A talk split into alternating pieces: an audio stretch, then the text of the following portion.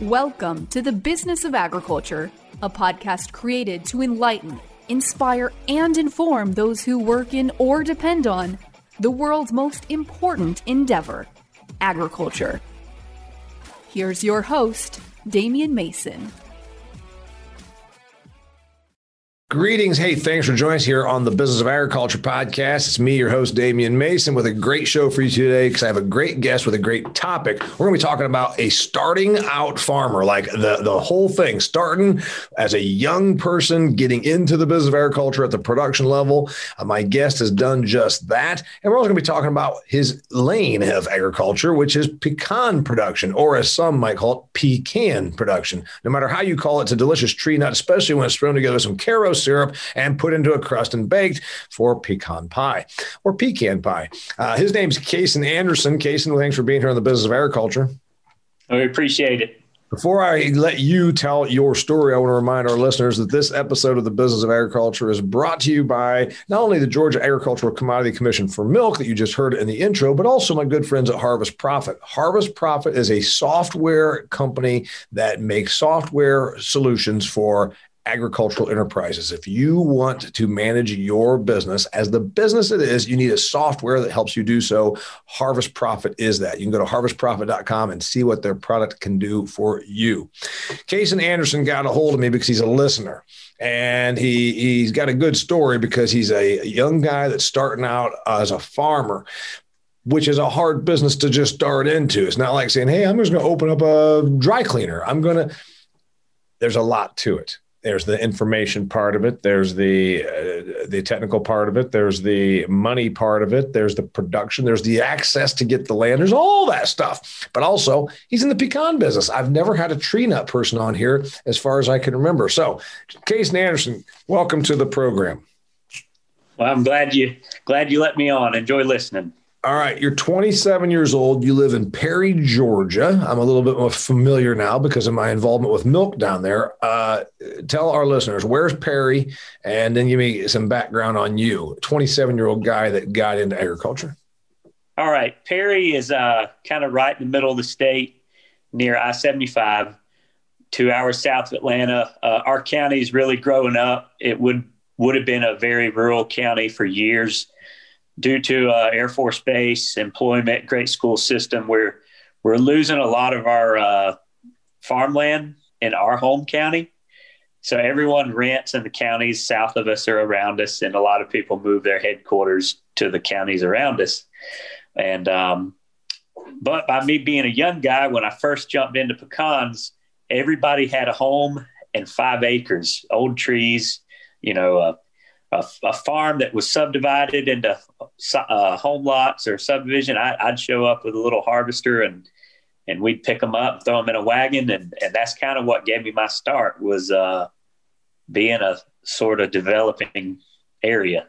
All right, so let's go ahead and go from the beginning. You're you're the you're the son of people that are are small business people, so it's not like you're just um, uh, brand new to this idea of self employment or working running your own business. Your your parents were in in business for themselves, right?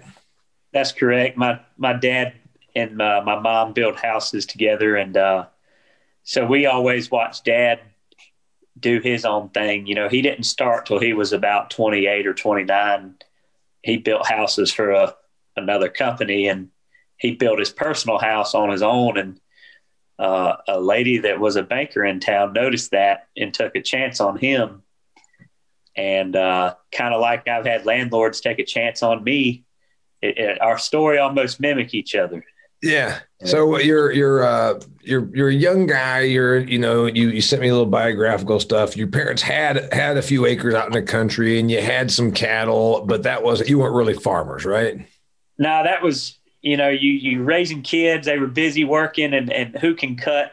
50 acres of grass with a six foot bush hog. You know, he didn't have a big tractor and batwing mower or nothing. He was just a, a guy that had some acreage after work and I, I, swear to this day, those cows were there for grass control because I never heard them talk about making any money on them. Right. So you had some cattle. You were, you know, you're kind of a country kid. You get all that, but you weren't farmers. And then uh, you go to you go went to college for a couple of years. Kind of take me from there.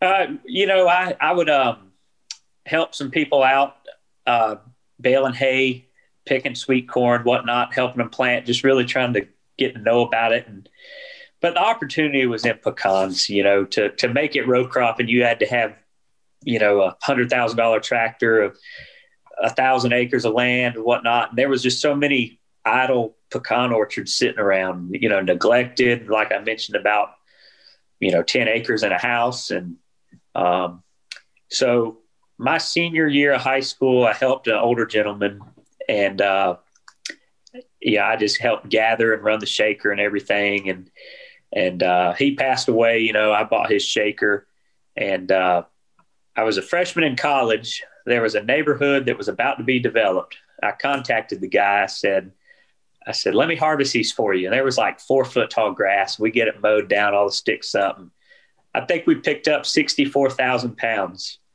So you're eight, you're 18 years old and you, you picked up 64,000 pounds.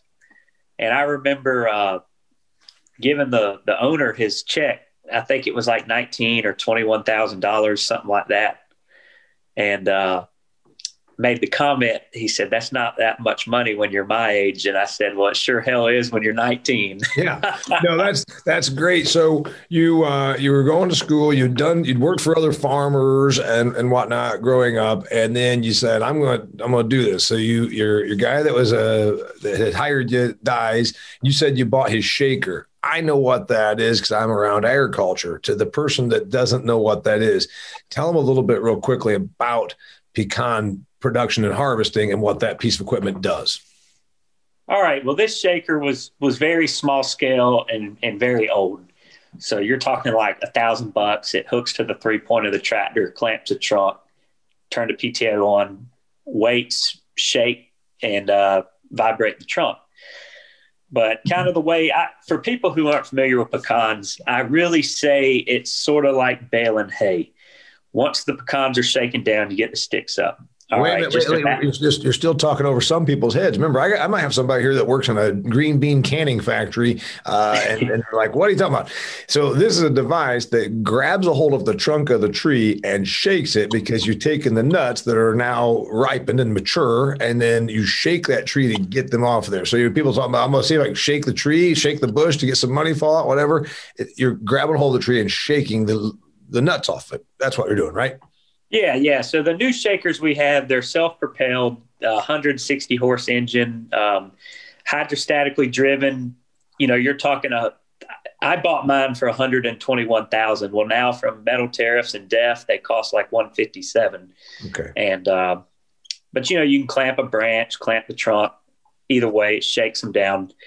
And I always tell everyone, imagine a bunch of one uh, side delivery hay rakes.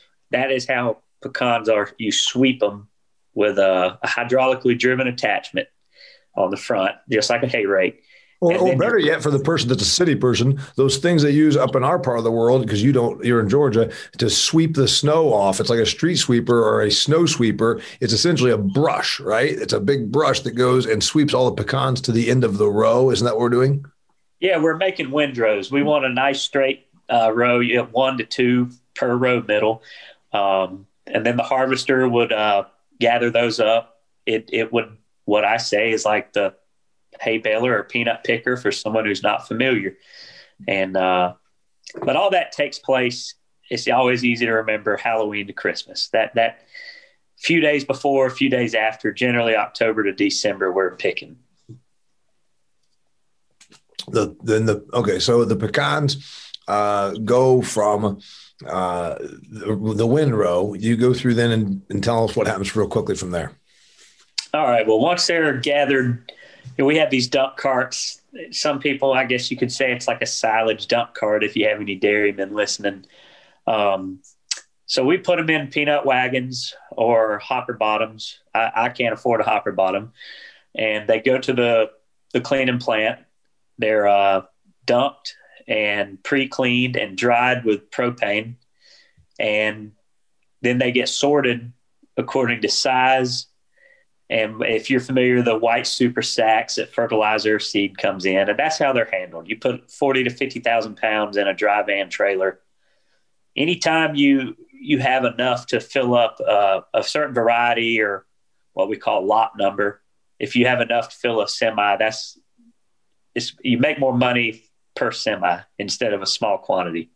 Okay. So you said, by the way, you said hopper bottom. Uh, to the person that doesn't know what that means, you mean a semi? You mean a a, a container, a semi truck? Yeah.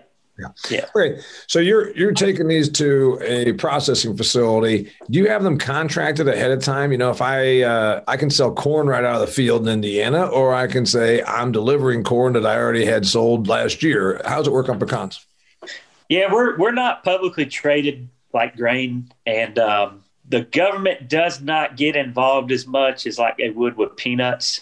Now, I'm not super well versed on all this, but as far as contracting, they'll, you know, the, the main buyer in the state, he'll call around August, September, kind of want to know what we think we have. And, you know, and he'll say, I'll give you, uh, you know, for a hundred thousand pound quantity, I'll give you $2 for a certain variety that meets these standards. And I can say yay or nay because um, you you always want to be able to fulfill it. You don't want to not be able to fulfill it. Right. I don't think they'll hold you to it like they will with uh, commodities, different commodities, but um, to honoring it. Um, some people wait, see what the market does, but I think it's good if you know that you can go ahead and get two dollars instead of ride the lightning for two oh five. You know, but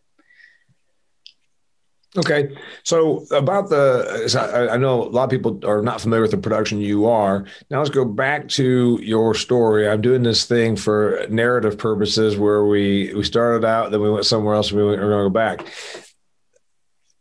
you are a 19 year old kid. You got some inexpensive equipment you were able to come up with. You did your first harvest because somebody, a developer, bought some property, and you said, you know, before you develop it, I'm going to go ahead and, and, harvest those trees. You you did that. You gave the owner uh, a check, and you made like 20 grand yourself. Then you were hooked. You said, all right, man, I can do this thing.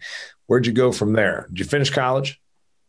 Yeah, I got an associate's degree, uh, really just to please my my mother and standards set by society because mm-hmm. I knew I wanted to be self employed and I could always make a living doing something. Um, but yeah, I regret. Sometimes I wish I went to uh, ABAC, our ag college in Georgia. Yeah. I met a lot of people in Farm Bureau, and we're all the same age, and I could have been down there at the ag college with them. But uh, so I, we just kept going. You know, we we would rent, try to rent another neglected orchard. I say neglected, small. You know, ten acres. A big guy's too big for. And it just slowly over time, we uh, got up to like I think sixty acres in 2013, and then um, we had one guy take a chance on us. You know, we were young. He knew us. He knew we. He keeps saying, he keeps saying we. It's really you, right? Yeah, yeah. Me, I, I like to refer to me and my crew, but I, I didn't have a full time employee until uh, 2015. So I was farming a, alone, you know, spraying, mowing, and then we would shake and have have some part time people at harvest, of course. Where but, uh, were you keeping all this equipment at your parents, or uh, you're like what twenty year old kid then by this point, and you're doing some stuff? Are you living at home? You get your own place? You buy a little farmstead? How'd that go? Yeah, I stayed at home until I was uh, 26. I had a, a pole barn and a shipping container with all my parts and everything. And um, but then as we started renting more ground, you know, we we would uh, utilize the retired farmer's sheds and and his uh, shop with a concrete floor that we were so desperately uh, want. And uh, but yeah, just over time, you know, I always tell these young people that they want more acres, more acres and I was like that for a long time. And eventually you get what you want or you have more than you can handle. And those opportunities come, people will rent out something to you. Um, sometimes you can pay maybe a little more because you don't have quite as much overhead and you can rent something you really want. Um, but the, I think everyone in my area has, uh, about all they really want to handle. I, I can't really think of any people that are just desperately wanting more and more acres. Yeah. So you were like 20 years old and you had 60 acres, and now you're farming 840 acres. So bring me up to today. How many of those acres are owned by Cason Anderson? Uh, 64. And you own 64 acres and you farm more than 10 times that. And then are you now living on the part of the 64 acres you own? No, I bought a, uh, a house in town. Um, you know, you, you can't get what you want. Mm-hmm. I would, I would love to have a, uh, you know, a hundred foot pole barn and shop. I don't care what the house looks like. I just want the acreage in the shop. And, uh, but I, I had a, a, great opportunity on a house in town, an older home, and uh, knew the lady selling it. And I bought it so I could get married to my girlfriend at the time. And, uh, but one day we'll have our chance and we'll have a, a uh, house and shop sure on a piece of property. Sure, you will. All right. So you gave me the write up so I'd understand your operation 840 acres, 500 of those acres are mature producing trees. And then the balance of the, those other acres are recent plantings. Is that what you did? Yeah, we in uh, January of 2019 we took on a big planting. We did uh, roughly 200 acres January to February of 2019, and that we took on too much. We had one plan for a few years that we were going to plant 75 to 80 acres for for one of my landlords and but then another guy came around. Some big farms in the area told him they were too busy to to do it, and uh, I think I was third pick. I don't care. I was third pick. I got the 90 acres now, and uh, so you know we we hired the property. Had a farmer with GPS lay the rows out, and everywhere the rows make an intersection, we would auger with a just a three point hitch auger. So me and a crew of uh, I believe ten, we all planted it was uh, 29 almost almost 3000 trees on this one piece of property okay how many trees we putting per acre Cason? Uh, january 19 we planted mostly 29 trees an acre everywhere. Okay. Is that a normal is that a normal spacing? That doesn't seem really like that very many. That that would be 50 by 30 um, you got some folks going 30 by 30 that's 48 trees an acre. It gets awfully thick. Um, our trees, it's just not quite like the almonds and walnuts, you know. It, and why why do all the extra work to get four years out of them before you got to cut them down? You know, um, fifty by thirty worked for us. Okay, so they're planning on 50 foot by 30 foot spacings. That gives you just about 29 trees per acre. So you put them all in. You talk about drilling. What were you drilling for? Uh, we were we were drilling just a 18 inch auger, and uh, then we'd plant a bare root tree. You know, we'd fill water, and so we had two rigs running: a tractor, a nurse wagon, and then a trailer full of trees. And you know, you need about three people on the ground. Really, one person to just hand you a tree, and me, you know, cut the water on and off, and while people rake dirt, and we'll we'll swap out. You know, you don't want one person getting tired or, you know. But it was quite the you put those bare root trees in, and you said that this was uh, a, a, landowner. It was not your land, but you said, I'll do this, or you did it across a few different chunks of property, 200 acres. What's the deal? Are you getting paid to do that, or you do the work and then they say, but you get the right to farm it for 10 years, or how's that work? Because it's not your land. Yeah. So there's, um, there's a lot of different ways to do any type of agreement, but just say you, let's say, Damian, you had 50 acres in Perry, Georgia and you had the capital, but you, you don't live here and you, you didn't know what to do. Right. So you say, all right, you, you, you do all this work and you can rent it for 20 years, 30 years. And I say, okay, well, then you got some people that the farmer will put up the money for uh, the trees or the well or something, and they may get a 30 or 40 year lease. Uh-huh. And, uh, you know, or some people may, if you pay them, you know, five, 600 bucks an acre, they'll just install it. And the minute they're done, they walk away and it's yours. Got it. By the way, I want to hear some more about this, but I need to remind a little commercial break here that this episode of the Business of Agriculture is brought to you by Harvest Profit.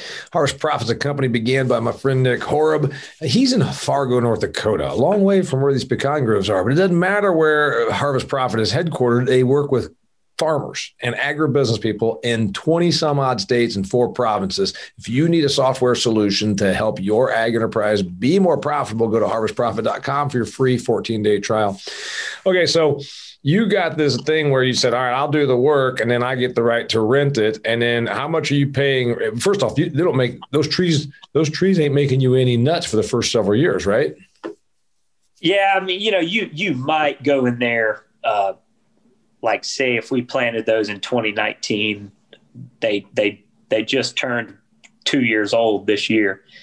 So i mean in 2024 2025 we might roll through and try to pick something up but i'm i'm not counting on it. No you're talking about six and seven years five and six years down the road before you get a nut off of those trees. Are you paying rent for those acres in the meantime? Uh, we are not. I always uh, tell them in the with one guy, we we came up to the conclusion that we will both agree on the year we decide to pay rent. We're both going to say, yeah, there's enough, or no, there's not enough. Okay. And um, you know, you could say, okay, in year seven, we're going to start paying rent, but you don't know. What if you had a fluke? What if they weren't ready, or what if you stole money from them year six? You know, so that way it covers both parties. You know, I'm not going to take a year's worth of pecans and I'm not going to pay them for a year that didn't produce. Got it. So, um, when you've got this thing going, then uh, you're you're you said 840 acres, but 500 of those acres are actually in in active production right now, right? Yes, sir. And so, tell me then, uh, you're you're out there, 27. Uh, you've been expanding. You've got hired help. Uh, what's the business look like now for Cason Anderson pecans? All right, I'm going to take you through. Let's say that it is April. All right, we have our cab tractors. We got three air blast sprayers. These are um, pretty big. They have their own engine, a 1,000 gallon tank, and when they're running, they they sound like an airplane. And uh, we spray 100 gallons of water an acre. So a 10 acre load gets put out within an hour you really spend more time waiting to fill up at the well than you do in the field. That's where a lot of your time's ate up at. And why are we, uh, why are we spraying water on them in April? We start April through August. Certain varieties need it more than others, but you know we want to put out some zinc. We want to uh, spray some fungicide. If, you know, if we're in New Mexico or Arizona, it's not as big of a deal. But in the humid southeast, we're always spraying the trees normally. And uh, like I said, some varieties you get by with four sprays, some varieties you need nine sprays. I see. So you're driving through there, and to the person that's unanointed, they probably thought you meant you were putting water on, uh, actually to water the trees. Trust me, folks, 100 gallons per acre is a spit in the wind. So no, he's talking about 100 gallons that's got the necessary inputs to keep the trees from having blight, fungus, insects, etc. So you're spraying the trees starting in April. Go ahead. Yeah, and again, you know the the rate for that fungicide maybe 12 ounces an acre. So one Coke can active ingredient yeah. versus 100 gallons that, yeah, you put that in food fear. Yeah, but, uh, uh, then we, you know, we cut, cut grass a lot. Uh, you know, we spray herbicide along the uh, tree row. We call them kill strips. Yeah. Some people say uh, herbicide row. I, I, I, say kill strip.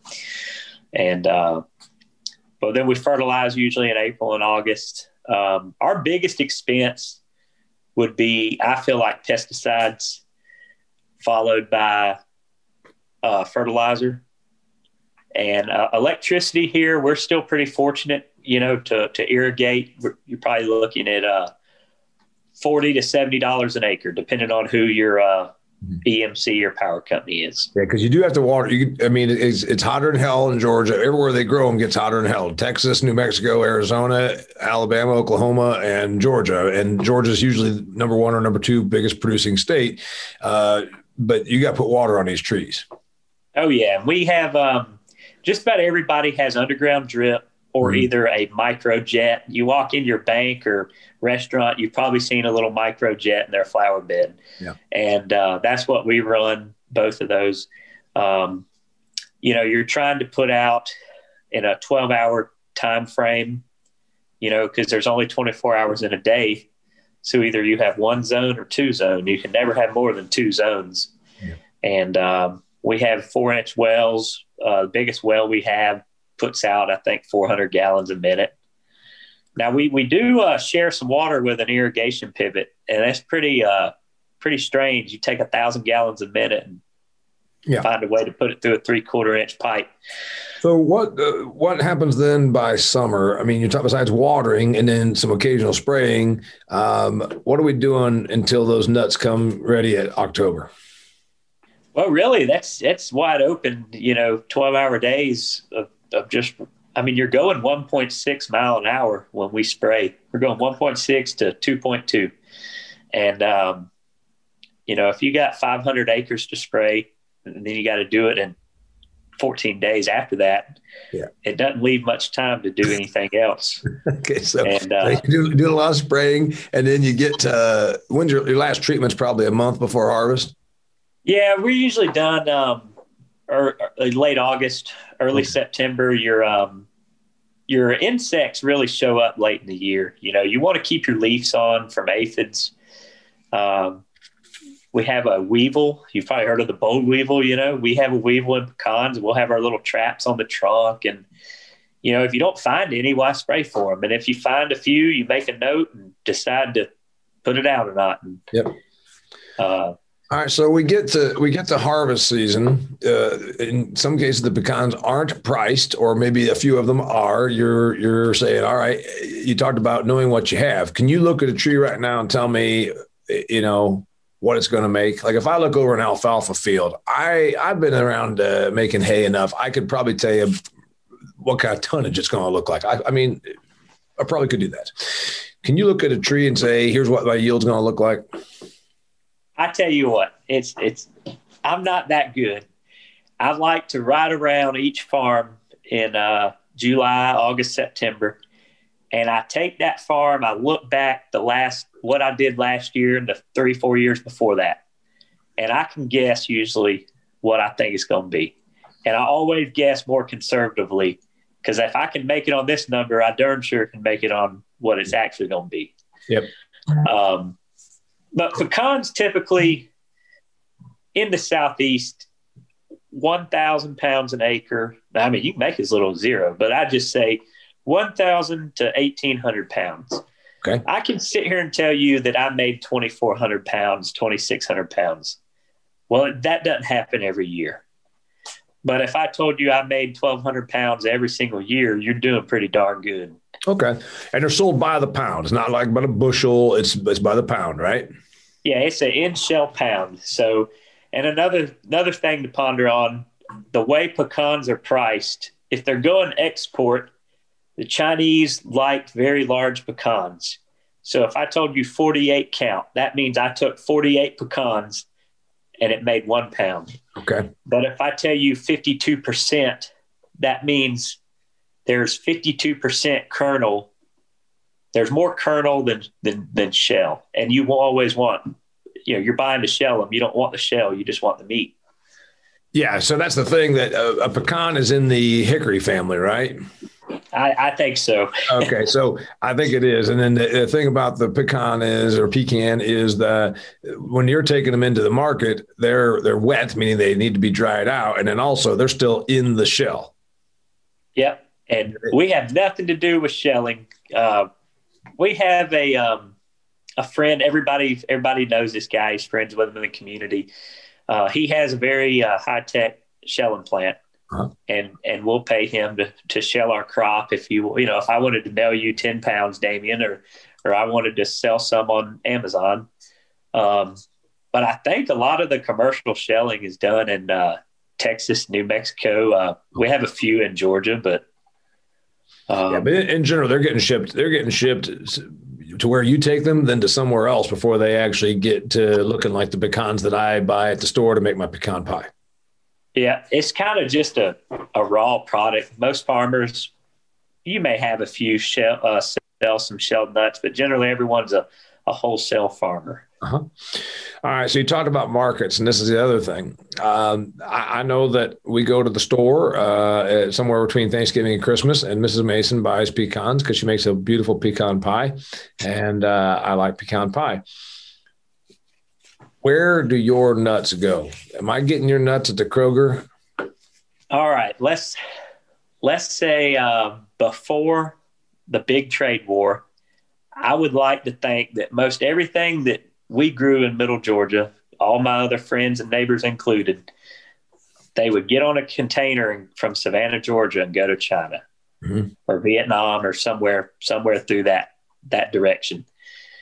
Now it's hard to say. Without that export market, I, I reckon that uh, ours probably go to a sheller in South Georgia or or somewhere in Texas. Mm-hmm. Um, but I, I, and I'll tell everybody I don't claim to know it all. I'm at the end of the day, I'm a grower. I'm not a marketer. I know what they're bringing per pound, but when it leaves that cleaning plant, I really don't know where they go. Yep. But I would say if you went to Sam's Club and you bought some shelled pecans, or or even uh, Kroger, Publix, there's a very high chance that it's not U.S. grown. Uh huh. It's an imported pecan from Mexico. All right. Now this has you bothered, I'm sure, because we're American, uh, we're American farmers here, and you're saying, all right, uh, why are we bringing in nuts from Mexico?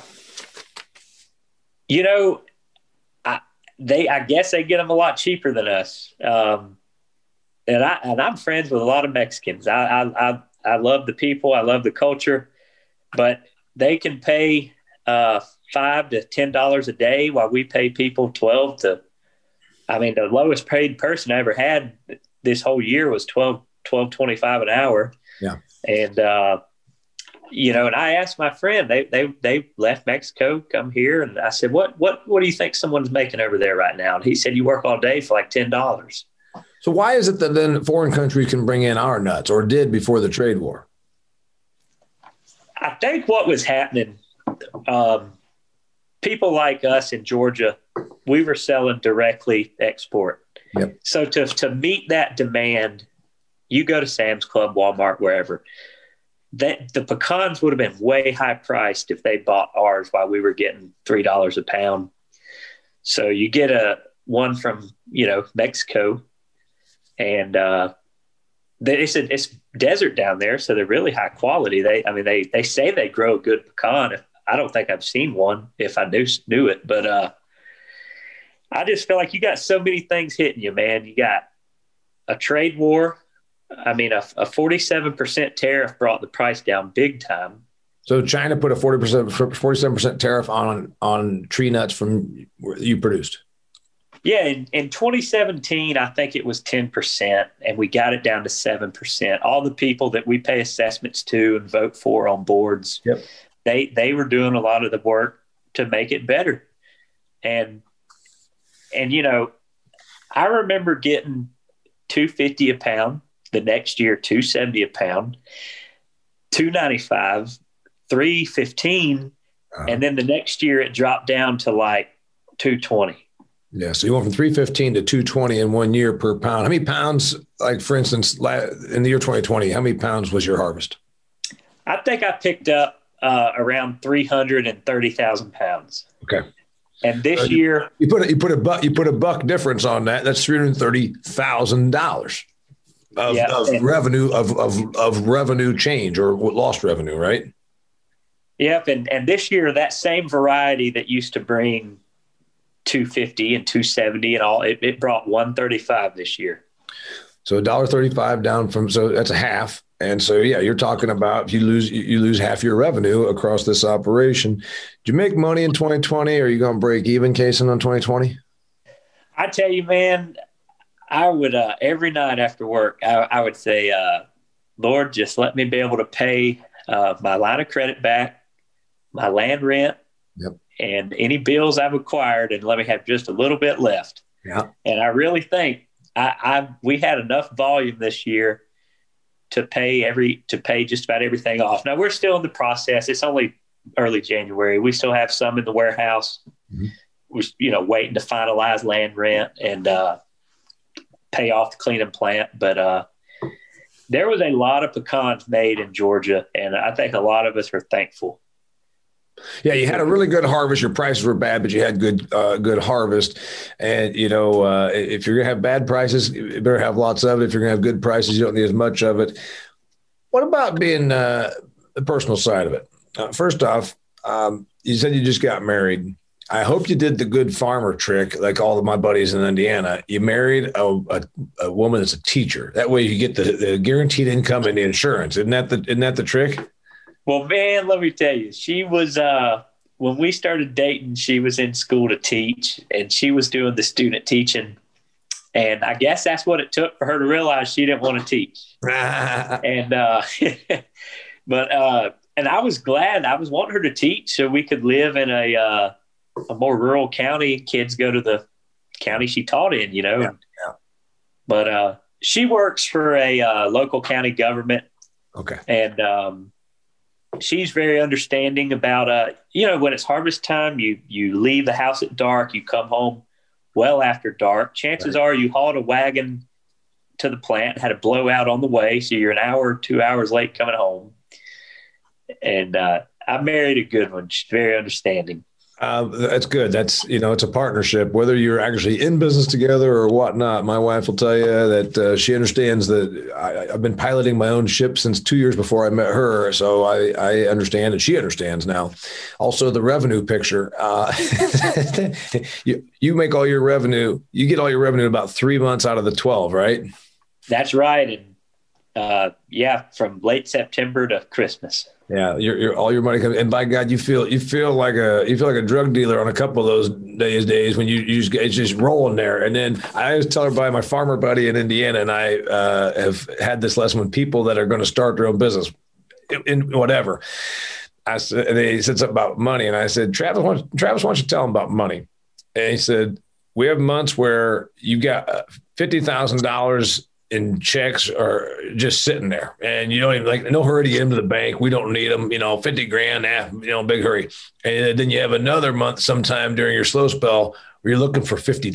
Like, like, hey, wait, wait, yeah. man, where's that, where's that 50 bucks? Like, so you got, you got time in your life and your year where 50 grand is just kind of dangling out there. Ah, no big thing. We're fine. And then the other time where it's like, holy shit, we need a 50 bucks. We need 50 bucks. Yeah. Um, what's uh, what's been the hard part? You know, you're you're a young guy, you like it, you wanted to be in it. What's the thing that people wouldn't think? And we know about the money, we know about that, we know about some of the hard days, and of course, there's days that aren't as much. I mean, right now you're a little slower. You're pruning some trees, doing some other maintenance, presumably. What what's what's what's the adjustment? What's been the hard part? Well, I would say growing a crop, I can't speak for all commodities, but I really feel like growing a, a good crop is not the hard part. I think it's making the day to day operations run smoothly. You know, you you got a crew of people looking at you. Well, next thing something broke, this this had a flat tire. You got to keep keep things going. Come up with something on the fly for them to do the rest of the day and I don't mean sweep the shop floor. I mean keep keep doing something productive. And really, profitability has gotten very difficult since 2018. Mm. And uh, you know, used to you could make 20 percent. If so, if you sold half a million dollars worth of pecans, you, you were definitely going to walk away with a hundred thousand uh, dollars or fifty. Even if you weren't that good, you were going to make fifty grand net, free and clear. And now you're just hoping that you can have enough yield or oh what's the price going to be this year you know? Like we're hoping if, if covid goes away you know if 2021 is better or uh, i'm not a democrat but if but if uh, trade relations if that makes our prices go up mm-hmm. in uh, 2021 you know that's what we're counting on because we know we're going to have a smaller crop. We, we're coming out of a year with a huge crop chances are those those old trees will not make as much as they did the year before. Right, right. So you're you're probably going to have, you're going to have less volume. You just need some better better prices. Uh, expansion. You know, you said you already got probably as much as you need to do, but what about expansion and some other stuff? Is there uh, is there is there another little bit of um, is there another little bit of business for Cason? Uh, I don't know, uh, organic sheep, uh, you know, produce. What, what else is there out there for you in your business? All right. Well, I mentioned to you about how our county is growing so well. Uh, my parents' property is is on a uh, just a, a street that has gotten very busy. People travel from the north to the south end of the county, and I grow about four or five acres of sweet corn. Um, the first year, it went better than I thought. You know, I did what I thought to do. You know, I irrigated and put out enough nitrogen, and I, you know, I have just some beat up four row planter. I mean, I'm not a row cropper like like a lot of your listeners, and I enjoy growing sweet corn, and it's a breaks up monotony of staring at trees all day. Um, me and my crew, we pick it, you know, six to nine in the morning, yep. and then we all go to work, and and uh, me and my wife or my mom will sit down there and sell it. Yep. And uh, I've thought about agritourism, but it's it's hard to to be good at everything. Yeah. You you you have to no matter how good a help you have, you have to run your operation until you find a manager because you can't run agritourism while you're in the orchard no, no, and and you said something smart there. You know, diversification is always good. We hear that when we take our investment classes, and then uh, you know, from a standpoint of if you can have a business with a few diverse uh, revenue streams, it insulates you during bad times. It's a neat thing to say, and it's certainly nice to have. But there is also reality. Specialization happened in agriculture for a reason you know, this idea that we had a chicken coop and we had uh, two cows that we milked and we had a few, you know, beef cows and we had the hogs and we had the turkeys. It's like that's neat. And also that that served the idea that mom and pop were out there in the middle of nowhere and they had something of everything. And then if the chicken house burned down, you still had these nine other buildings. but specialization happened because of the efficiencies and the returns by being specialized. So it is it is an interesting thing to have a diverse income streams, but Cason probably can't be uh, expert at 40 different things. Yeah, Damian, a lot of people in our area uh, that have chances are if you have peaches, you farm pecans. Uh-huh. But if you farm pecans, that's really all you farm. You you have a few row croppers that do pecans and they do a good job.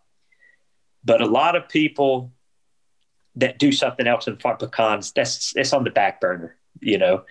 Um, and I, I, a lot of people, I, the more I farm in the South counties, I'm, you know, neighbors with somebody picking cotton, trying to finish peanuts, trying to get wheat in the ground. Maybe they're cutting soybeans, and then they got some pecans to go pick up.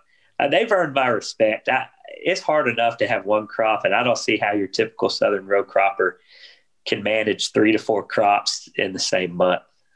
They may not, maybe maybe they're not good at it. You know, I grew up with the dairy thing, and back then you you were everything as opposed to huge specialized, uh, you know, industrial scale dairy farming now.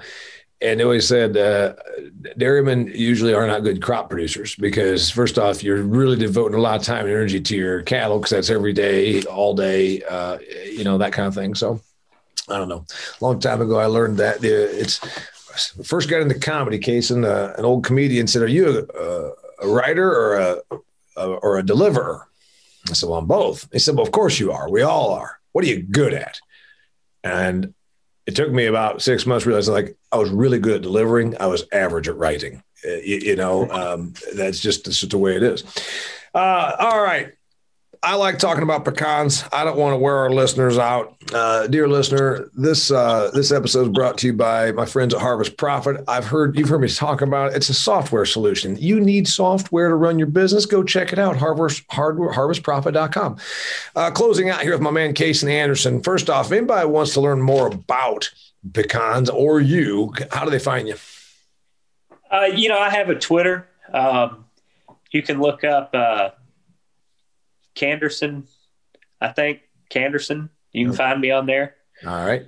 I made it a long time ago, so don't laugh at my my username. That's fine. Um, All right. And then uh, as far as the business, uh, where, where are things going? When I talk to you five years from now, where are you going to be? What's going to be happening? Yeah, you mentioned expansion earlier. Um, be honest with you, Damian. When those I told you 840 trees, uh, acres of trees. When when those grow up, you know, we're going to have to get some more people, yep. some more harvesters. Um, I was really wanting my dad to work with me.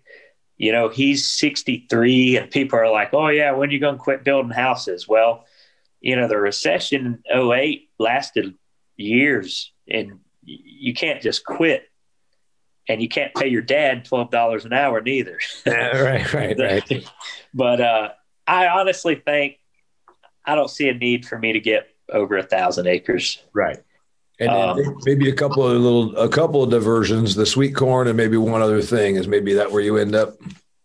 Yeah, you know, I could have sold 20 acres of sweet corn this summer. Um, COVID made people buy in droves. Boy, they visited all these little U picks around here, and uh, I mean, we sold out at 10 a.m. every morning. And um, but I, I, feel like you know, until the day I have a um, children, uh, you, the farm families I see, it, it, looks like it takes about 500 acres per family. You know, so if it was uh, me and one child, it'd be a thousand acres. Yeah. Um, if I can't have children, I'd love for my nephew to come work with me when he gets a little older. Yeah you know, why do all this work to watch it go away in death? I I want to see the the uh, the property I own. I want to see it get a centennial award.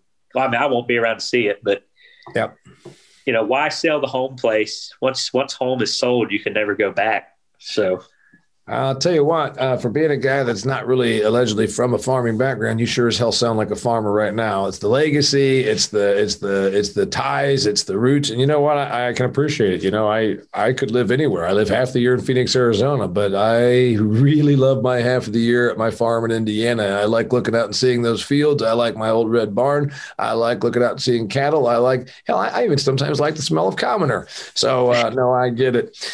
Hey, uh, I really appreciate being on. I think it's a neat journey. I appreciate you uh, sharing all that. You told us a little bit about pecans, but also you talked about getting into it. Last thing, piece of advice to the young person that's like you that says, "Is there a place for me in agriculture?" What's your What's your advice to a young person that wants to get into this business? Damian, what I want to hit home with, if you are a young person, you need to start early. Don't wait till you have a house mm. or a wife or children. I, I got my first loan when I was 18. And, you know, you have nothing to take away. You don't own a house. You ain't got kids. If you went, if you, if you failed, you failed. And, uh, so I, I would tell them, and at the same time, I regret not going off to college. But if I wasted four years, probably would have been a fifth year graduate.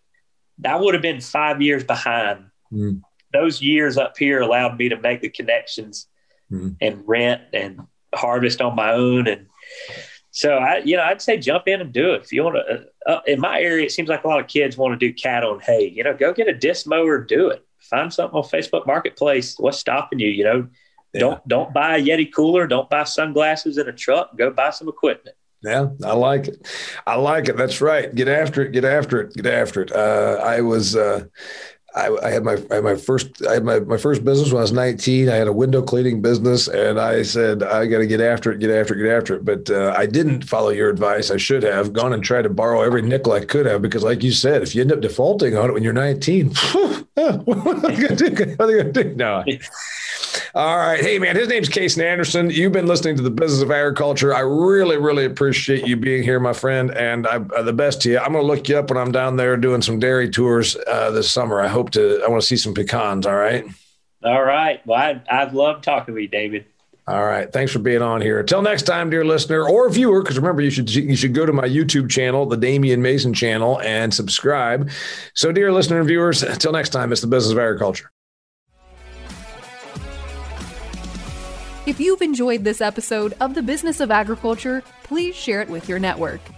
Be sure to connect with Damian on LinkedIn, like his Facebook fan page, and follow him on Instagram and Twitter. For speaking inquiries or to purchase Damian's books, Food Fear, or Do Business Better, go to DamianMason.com.